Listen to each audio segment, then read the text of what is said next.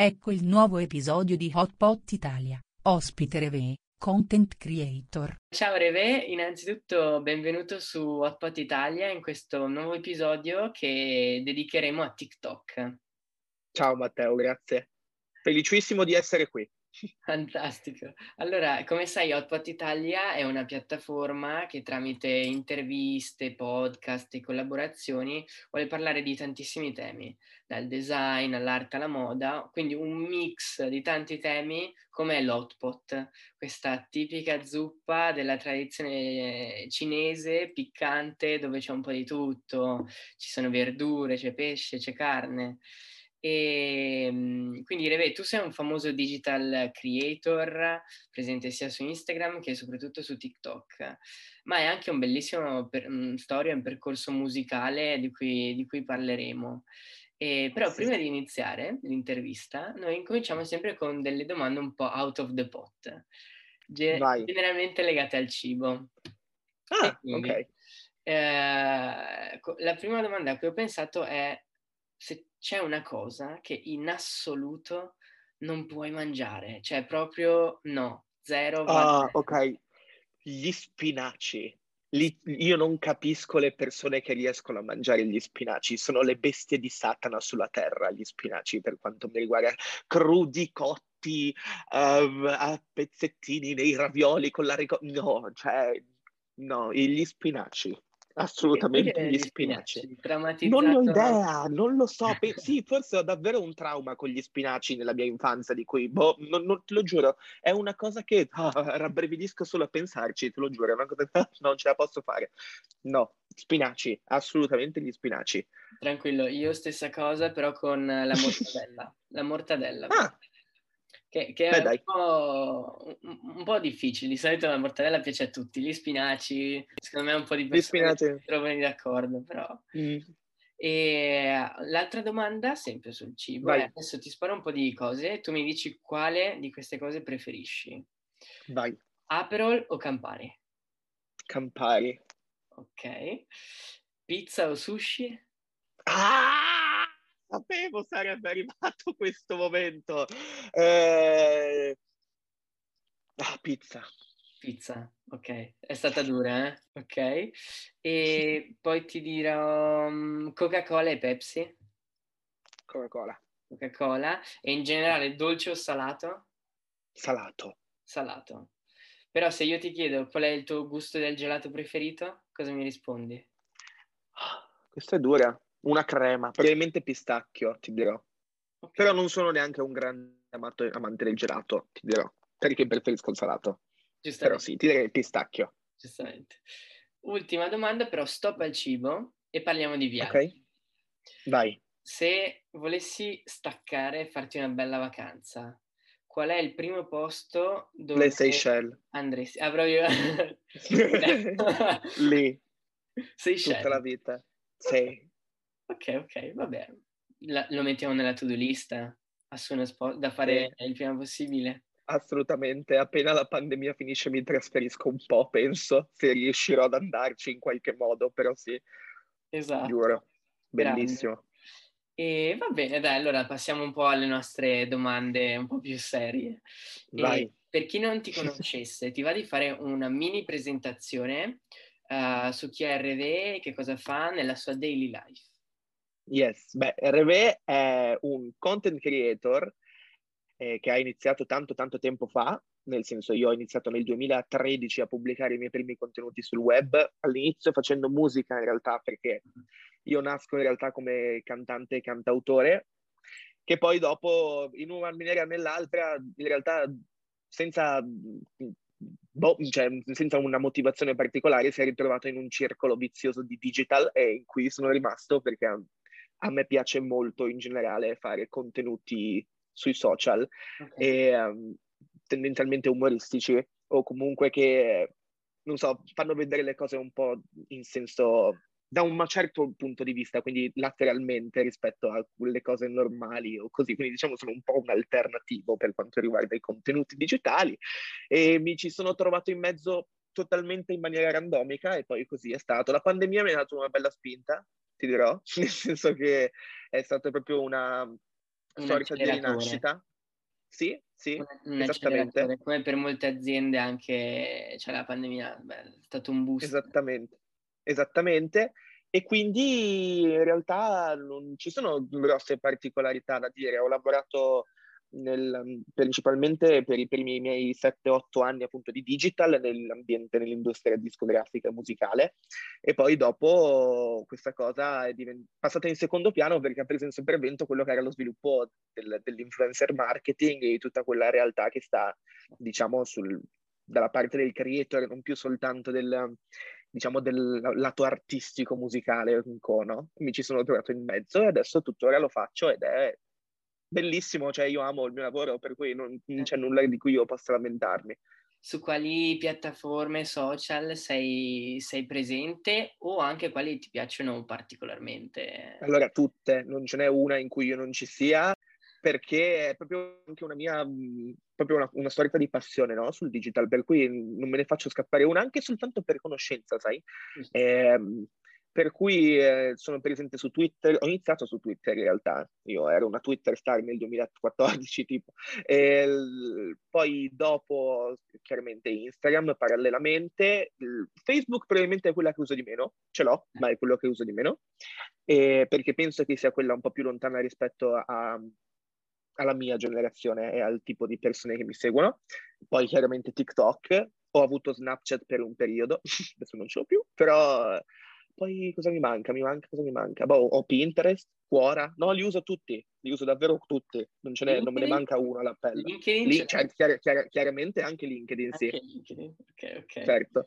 E, ma e come hai scoperto TikTok? Cioè, ti ricordi la prima volta che proprio qualcuno te ne ha parlato e poi tu hai detto, ok, adesso scarico l'app? Allora, essendo un patito, però periodo di social network io già conoscevo quello che era Musical.ly al tempo, esatto. prima che venisse acquistato e diciamo ribrandizzato e quando eh, uscì la notizia appunto che aveva cambiato nome, che stava cercando di cambiare un po' direzione, per cui non voleva essere semplicemente eh, video li- di lip sync, ma andare anche su altre cose, mi ci sono avvicinato più o meno subito per cercare di capirlo, perché era quello che io aspettavo da tanto tempo.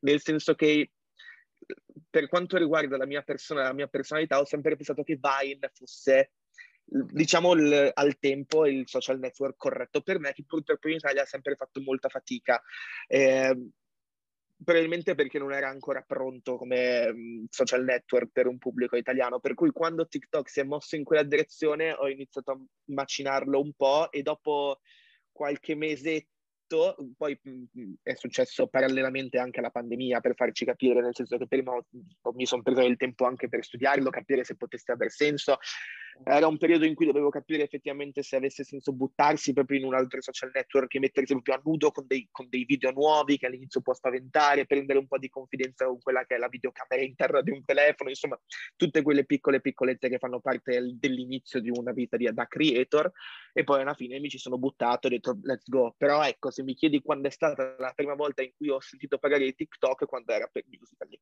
quando era ancora musical.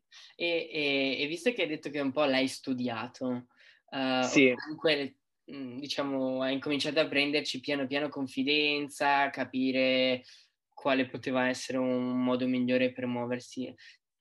Diciamo, quali sono gli step che hai seguito? Cioè, quali, su cosa ti sei focalizzato? La prima cosa che ho cercato di capire è se ci fosse spazio per una figura come la mia sulla piattaforma, nel senso che quanto satura fosse, quanto effettivamente ci fosse disponibilità e quanto fosse pronto il pubblico della piattaforma ad accogliere una figura che non facesse cose convenzionali.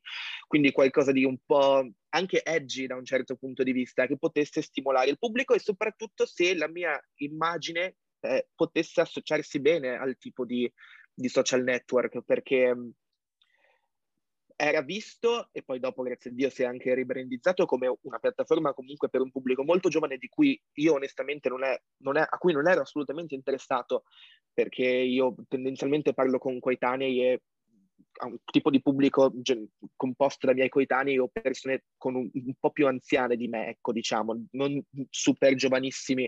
Eh, anzi, se devo essere sincero, mi ha sempre messo un po' in difficoltà avere a che fare con magari adolescenti mm-hmm. o neo-neofiti del mondo web, perché chiaramente sono quel pubblico un po' più che vai anche a, con cui tu hai anche certo, un certo tipo di responsabilità, no? Yeah. Eh, per cui quella è stata la prima cosa che ho cercato di capire. E quando ho capito che si stava creando lo spazio giusto per questa cosa, ho cercato di delineare un piano editoriale per me su cosa potessi fare, no? Creare un po' quella che doveva essere lo spettro del mio personal branding su una nuova piattaforma come TikTok. Insomma, non, non, è stato del tutto lasciato al caso, nel senso che mi ah. piace tanto studiare questa cosa e capire un po' anche come potenzialmente potessi. Poi chiaramente tutto il resto è, viene da sé, in base alla mia creatività, quello che ho sempre voluto affrontare sulla piattaforma. Però diciamo che ho aspettato il momento giusto per farlo e è successo poi in concomitanza con la pandemia, di cui cioè, penso di aver avuto una super botta di culo anche da quel punto di vista. Ad, oggi, ad oggi quello ci vuole sempre. Esattamente, esattamente. Ad oggi sarebbe stato e sarebbe tuttora molto complicato rifarlo. Ok, ecco. ok, ok. E, um, e, però diciamo abbiamo detto all'inizio che il tuo percorso inizia con la musica sì. e, e, anche se non mi sbaglio perché ha dato anche una spulciata al tuo profilo uh, con dei provini di X Factor, giusto? Sì. Quello che io però vorrei um, chiederti è cosa mm-hmm la, la, tua esperienza nella musica a 360 gradi, cioè non solo nel mondo digitale, ma sì. Uh, ti ha insegnato e soprattutto, secondo te, quali sono le potenzialità e la sinergia che si può creare tra social media e musica?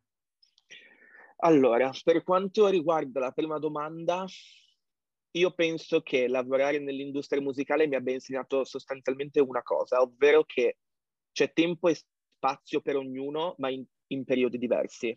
Nel senso che non c'è bisogno né di correre né tantomeno di dover dimostrare qualcosa a qualcuno, perché soprattutto il mercato discografico degli anni 2016-2017 è stato così in completa evoluzione ogni mese che tuttora i discografici, proprio parlandone chiaro, non sanno che cosa fanno, cioè non lo sanno nemmeno loro. Mm, vanno totalmente a tentativi, i talent vanno a, a scatafascio, cioè non si capisce più niente, sono, fanno, fanno davvero tanta tanta fatica. E questo è anche un parte causa di TikTok, ma questo è un altro discorso.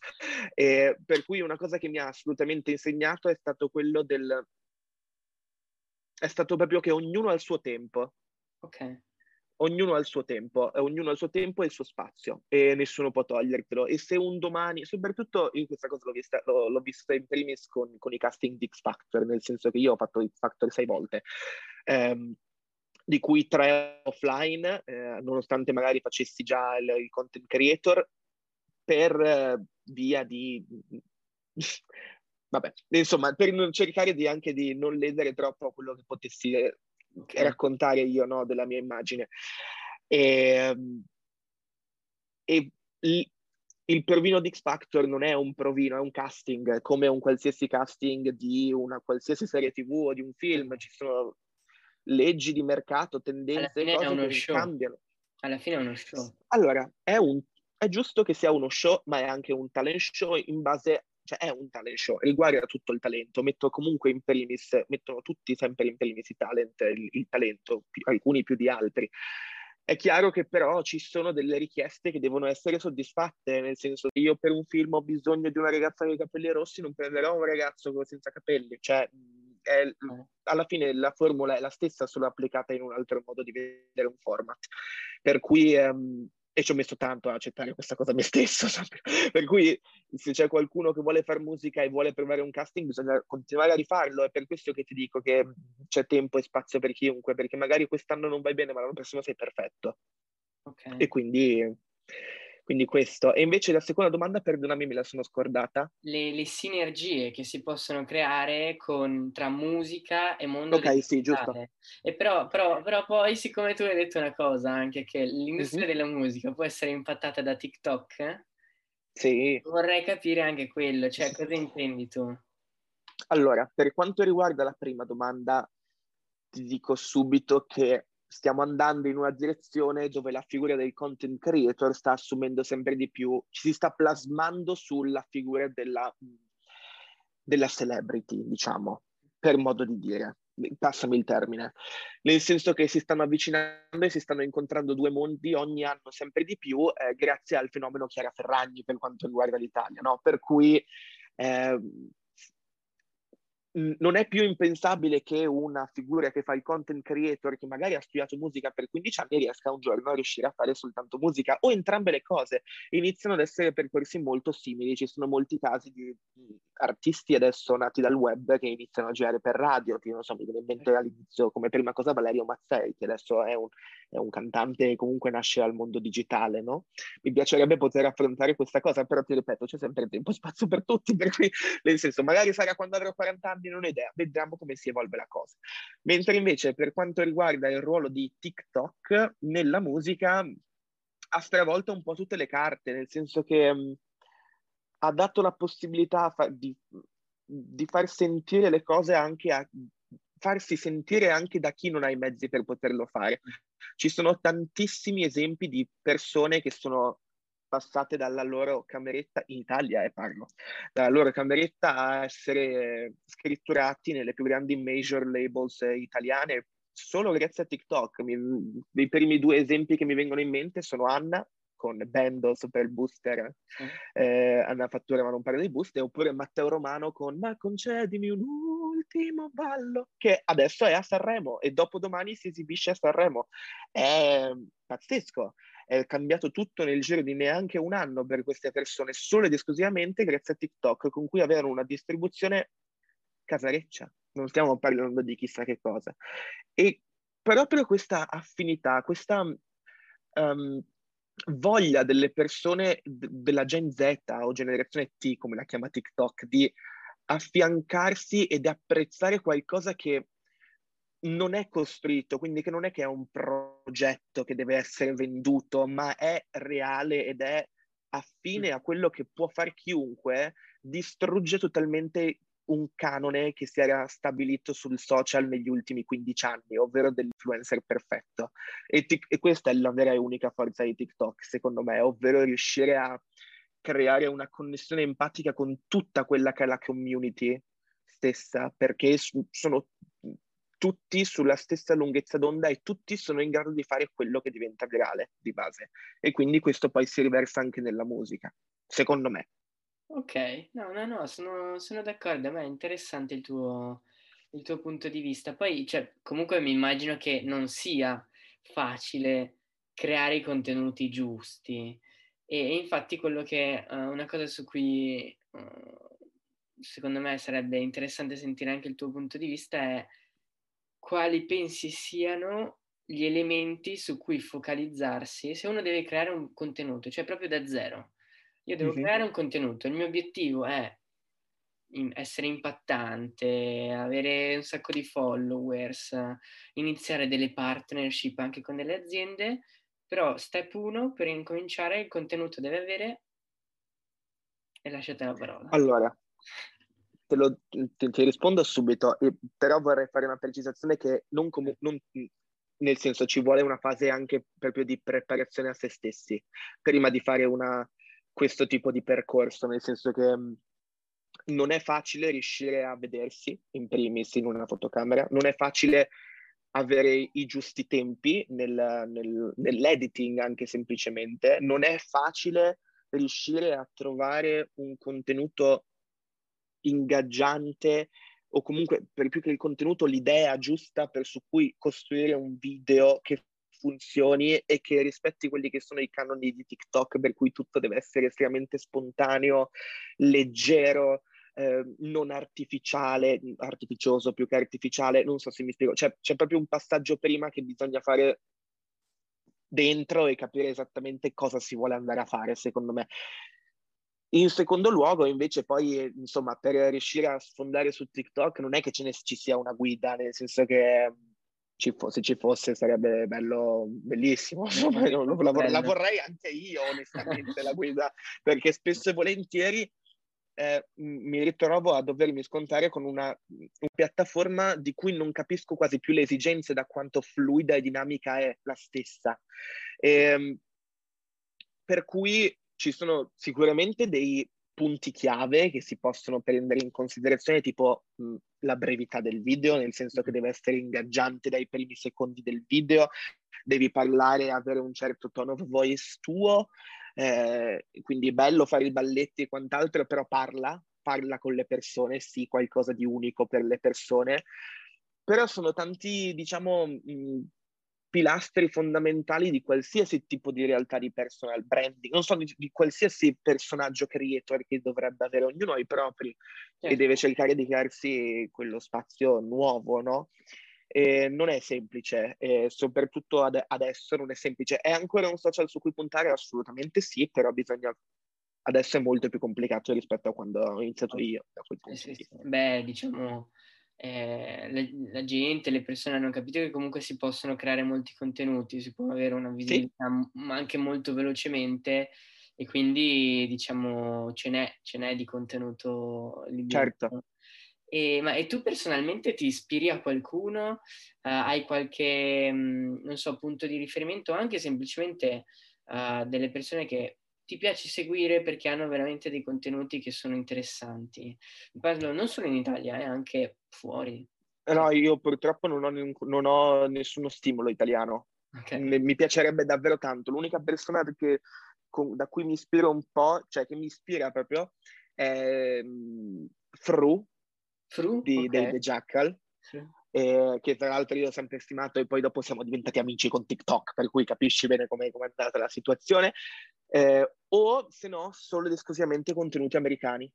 Okay. Perché purtroppo, non so, sarà stata la loro influenza su di me, però a me piace troppo il tipo di umorismo che utilizzano e che pian piano stanno portando anche in Italia sotto certi versi, no? E non so i nomi ah. di, questi, di questi creator. No, non sai Perché li seguo? No, non lo so. E questo, no, no, tu scherzi, però è, è proprio anche questo è un limite di TikTok, nel senso che poi eh, è facile farsi vedere, è difficile farsi ricordare.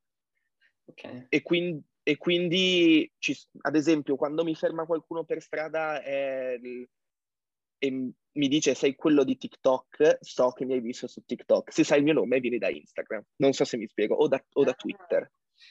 Questo è un, sono livelli di attenzione limite. diversi, no? Assolutamente assolutamente. È proprio una questione anche di input, di, ehm, di ehm,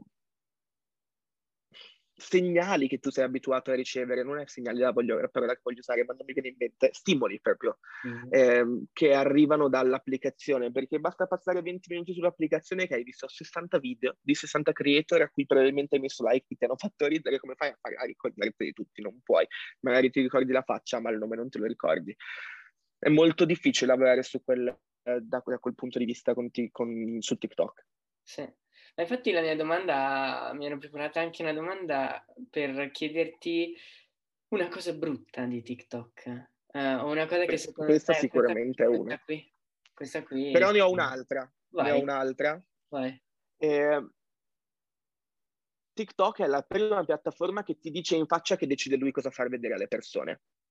Non siamo su Instagram o su Facebook dove un minimo di copertura ti viene garantito, dove comunque ti dà l'illusione di poter raggiungere delle persone fino a un certo punto, poi dopo devi metterci del cash. Su TikTok non, non, non, non esiste la, la, regola dei followers. Su TikTok tu puoi fare un contenuto orribile e fare mille views, anche se hai un miliardo di follower, non frega niente a nessuno di quello. Okay. Poi puoi, fare, puoi averne mille e fare un video di follower, intendo fare un video incredibile, fare 18 miliardi di visualizzazioni. È, lo, è, è così. Eh, TikTok non è una, è una non è un social network, è una piattaforma quasi più di streaming, cioè è un competitor più di Netflix che di un Instagram, TikTok, certo. da questo punto di vista. E, ehm, per cui uno dei limiti e dei problemi, diciamo, brutti è che non hai nessuna garanzia Mm. Da nessuna parte. Perché se un giorno tu non hai l'idea giusta, tranquillo che quel video non funziona. E questo poi dopo, eh, soprattutto, e anche io questo l'ho vissuto, ma soprattutto nella mente dei creator più giovani, è un grosso ostacolo mentale e psicologico, perché nel momento in cui sei abituato a realizzare dei contenuti che ti generano un determinato tipo di traffico, te lo vedi crollare da un giorno all'altro per un cambio di algoritmo, non è bello. Mm. È molto simile all'idea di Andy Warhol e dei 15 minuti di fama. La stessa identica, proprio la, la, sulla Terra... Cioè, potrebbe veramente durare effimero, proprio effimero. Tant'è che le persone che più dopo che riescono a tenere botta questa cosa sono persone che lo fanno indifferentemente dal fatto che siano creator o meno, che vivono la loro strada su un lungo termine, non sulla fama del primo secondo, del, del, del proprio del minimo, eh, cioè del, diciamo, del breve. E l'altra cosa che anche è un po' cattiva da questo punto di vista è che mh, ti sprona a fare sempre di più mm. rischiando di ridicolizzarti, nel senso che ci sono tantissime persone che diventati schiavi di questo circolo vizioso hanno iniziato a ledere la qualità dei loro contenuti solo ed esclusivamente per poter ottenere le stesse views che facevano prima. Mm-hmm. Si, diventa, si, diventa, quasi schiavi di un sistema per cui bisogna stare sotto alle, alle leggi di un algoritmo piuttosto che alla qualità dei contenuti che si porta. E eh. quindi questo dopo ridicolizza purtroppo tanti creator che magari hanno anche un milione di follower sulle piattaforme ma che non, non, riescono a lavorare, no? Perché i brand poi dopo non vogliono affiancarsi a immagini del genere. Ma e, visto che prima hai detto che, vabbè, non, diciamo Netflix è più un competitor con Netflix piuttosto che con Instagram, però allora la sì. mossa dei Reels come me la commenti? Eh, questa è una bella domanda, è una bellissima domanda, però è indiscutibile il fatto che Instagram in realtà stia provando da molto tempo a diventare un competitor di YouTube in primis e ha cercato in tutti i modi di creare una qualcosa che permettesse allo stesso Facebook di prendersi quella parte di ad e di ads di, che ha in mano Google. Sì. Ci ha provato con i GTV, non ha mai funzionato al punto tale da chiuderlo fino a quando non ha visto TikTok e TikTok ha iniziato a diventare troppo forte per poterlo ignorare e hanno, a parer mio, deciso di emulare lo stesso formato nella speranza che quello potesse avere più successo rispetto a quello che era i GTV per annientare comunque YouTube in primis. Ok, ok, ok. E... È interessante, interessante. Eh, vedremo chi la vincerà, chi la spunterà. Eh, è dura, è dura, è dura. Se è dovessi dura, sbilanciarti, è una bella battaglia. Se dovessi sbilanciarti. Allora, ti dirò, mh, alla fine il problema di TikTok è che è fatto dai creator. Sì. E i creator sono schiavi per ora, ad oggi, per la generazione che hanno, di un sistema che ci gira intorno a Instagram e a Facebook. Perché sono anche arrivati prima da un certo punto di vista. Non ci sarà creator su TikTok che non cercherà di portare e convertire i follower di TikTok su Instagram. La gente che si butta su TikTok, per, perché la maggior parte decide di farlo per cercare di portare traffico su Instagram eh, per far vedere il proprio faccino, per aumentare i follower su Instagram. E quindi da questo punto di vista, purtroppo, è Instagram che ha il coltello dalla parte del manico nei confronti di TikTok. Io la vedo molto così, purtroppo, ma è ancora aperta la battaglia, perché bisogna vedere cosa fa TikTok adesso, a parer mio. Ok, ok, lo vedremo, lo vedremo. Intanto però registro la risposta e ci ritroveremo tra un po' e ne, ne riparleremo. esatto. E poi in realtà io ho ascoltato anche un'altra tua intervista dove dicevi che uh, la maggior parte del lavoro, anche di editing che fai, lo fai tutto da sì. mobile, dal telefono. Sì. E, e, quindi volevo capire, secondo te, i pro e anche i contro di lavorare sempre sul telefono. Allora, qui entra un tema interessante, che è quello della, mm, mm, dell'ispirare le persone. Okay. Nel senso che è molto bello fare qualità di, eh, contenuti di alta qualità che, che possano impattare bene il pubblico perché magari sono girati con una fotocamera, editati con un PC o meno, però quelle persone hanno la possibilità di rifarlo. Di ricrearlo, di vedersi vicini a quello che stai facendo? No, è un ostacolo e un muro che tu decidi di mettere con la tua community, secondo me, nel momento in cui decidi di alzare l'asticella dei contenuti. È chiaro, un'azienda sarebbe propensa a pagarti per fare dei contenuti su, di, di quel tipo, molto più che probabilmente qualcuno invece terra a terra che decide di farlo. Però la community non risponde bene a questo, tant'è che spesso e volentieri i contenuti professionali su TikTok non funzionano tanto quanto quelli amatoriali, se così possiamo dire. Io cerco di tenere questa linea operativa perché sia Instagram che TikTok ti offrono un loro editor all'interno dell'applicazione. Per cui, per quale motivo dovresti decidere di utilizzarne uno esterno? Okay. Non so se mi sono spiegato. Ok, ok, sì, sì, sì, ho capito, ho capito. Ah. Ma a livello di eh, non solo di performance, diciamo, ma anche di, mm. um, diciamo, vita quotidiana, di routine. Uh, cioè io mi immagino, sì. io penso anche semplicemente al lavoro, sto sempre davanti al computer. Però certo. se fare le cose che faccio ogni giorno sul telefono, non lo so, forse la giornata sarebbe un po' più pesante, non lo so, sparo. Magari no, eh. Quanti anni hai tu, Matteo, se posso chiederti? 24.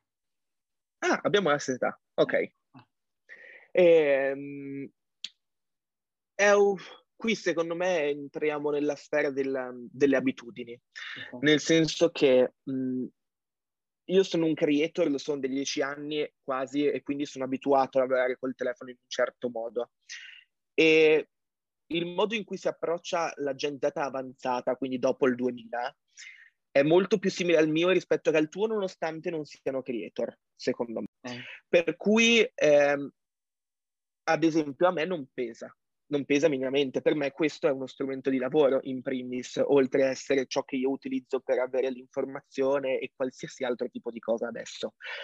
Eh, solo le mail rispondo al PC, ma solo per una questione di impostazione professionale, non so se mi spiego. Okay. Eh, per cui ehm, non so dirti, a me non pesa. Okay, non no, mi no, pesa no, stare... Sì, sì, sì. Non, non, so darti una vera e propria risposta su questa cosa. Secondo me è una questione proprio anche di ed- educazione e intuitività all'approccio che si ha con questi dispositivi. È vero. No, no, no, sono, da, sono d'accordo. Ok.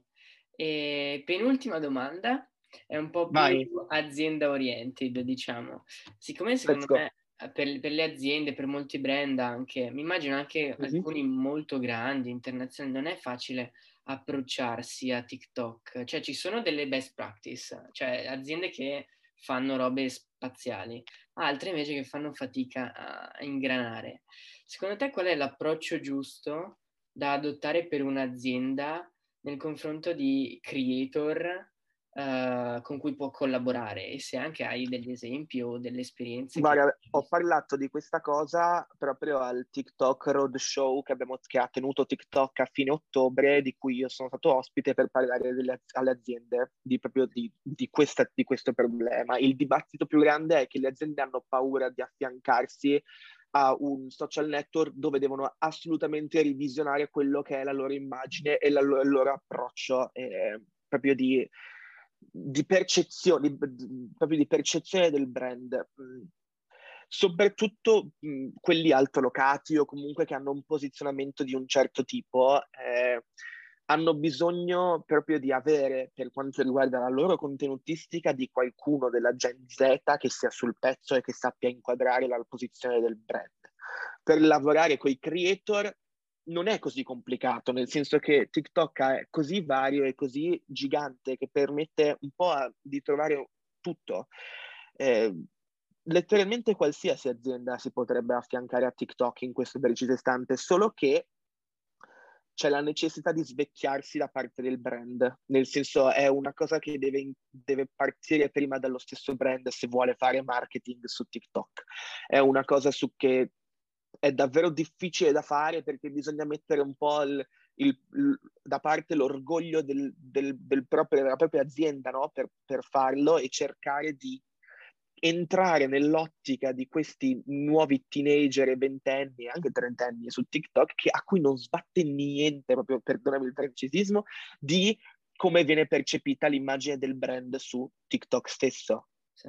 Ci sono state letteralmente centinaia di campagne super basic, viste e riviste di aziende di moda, di aziende no, comunque di un certo spessore che hanno deciso di fare le solite cose estremamente classicistiche, direi, da Instagram e che hanno performato peggio di un video dove un, una qualsiasi persona dice ciao, ma proprio perché è, è sbagliato l'approccio e quindi TikTok è molto intelligente su questo, lo sa, e quindi fa, fa bene ad affiancarsi ai creator, a dare tutta questa forza ai creator, perché solo loro sanno comuni- come comunicarlo. Eh, bisognerebbe per alcuni brand fare un salto nel vuoto proprio. Per cui come farlo? Eh, fare in modo che questi brand, cioè bisognerebbe parlare direttamente a questi brand, è il motivo per cui c'è stato appunto quel TikTok roadshow e dire, raga, buttatevici, perché altrimenti non ha senso che, che stiamo qui a parlare, perché può darvi tutto, letteralmente qualsiasi cosa, ma dovete avere fiducia di qualcuno che lavori sulla piattaforma e che abbia riscosso un certo tipo di pubblico, di successo, ti direi. Successo non è la parola che volevo utilizzare, però hai capito cosa intendo. Certo. No, no, ma infatti secondo me adesso c'è bisogno che certi brand, certe aziende siano molto flessibili e dinamici, cioè non troppo ancorati al passato, a certe Esattamente. visioni, eh, perché poi il mondo va velocissimo eh, ogni, ogni, minuto, cioè ci possono essere nuove opportunità, nuovi tipi. Alla fine noi creator facciamo proprio questo, noi siamo un po' la chiave di lettura di, questo, di come interpretare come si muove questo mondo estremamente dinamico, no? E quindi non, non, c'è consulente per aziende che vogliono fare marketing sull'influencer marketing migliore di noi. Mm. Non so se mi spiego. Assolutamente. Ottimo. Ultima domanda che non Vai. c'entra nulla con TikTok, ma c'entra okay. con le serie TV. Consigliami okay. una serie TV da guardarmi stasera che ti è piaciuta molto o che hai visto. Allora, io sono, sono un fan della fantascienza. Ah, ok, bello. Io non so se tu hai Netflix. Sì, sì, ce l'ho, ce l'ho. Però se hai Netflix io ti consiglio di guardare The Silent Sea, ovvero Il mare silenzioso. Ok, di cosa parla? Molto, molto bello. Allora, siamo in un futuro ipotetico in cui l'acqua sulla Terra sta scomparendo perché la, la popolazione è aumentata a livelli disastrosi per cui iniziano ad esserci quelle che sono le guerre dell'acqua, ma sulla Luna è stata trovata l'acqua, per cui una spedizione di astronauti viene mandata sulla Luna alla ricerca di trovare un metodo per riuscire a ri, uh, rifillare, cioè riempire il pianeta Terra di acqua di nuovo. Non ti spoilerò nient'altro. No, no, no, no spoiler, no spoiler, che sennò... E, e perché ti è piaciuta particolarmente? Perché è di fantascienza. no, scherza, scherza a parte. Ehm... Sai che non lo so, perché mi è piaciuta? Magari mi è piaciuta. Era, era fatta particolarmente bene. Okay. È, fatta, è, fatta, molto bene, molto bene. Tra l'altro ci sono alcuni attori um, che hanno anche recitato all'interno di Squid Game Ah. Per cui ehm, funziona. Io te la consiglio. Altrimenti, se non quella, ti consiglio The Good Place, che comunque è sempre un'ottima serie, non so se l'hai mai vista, ma anche quella è molto carina. Ottimo, grazie, grazie davvero Reve per figurati, essere ospite su Hotpot Italia e per le tue, le tue, risposte, grazie mille davvero. Ma grazie a te, spero di essere stato utile, di aver risposto bene alle tue domande e se non è così tagliale.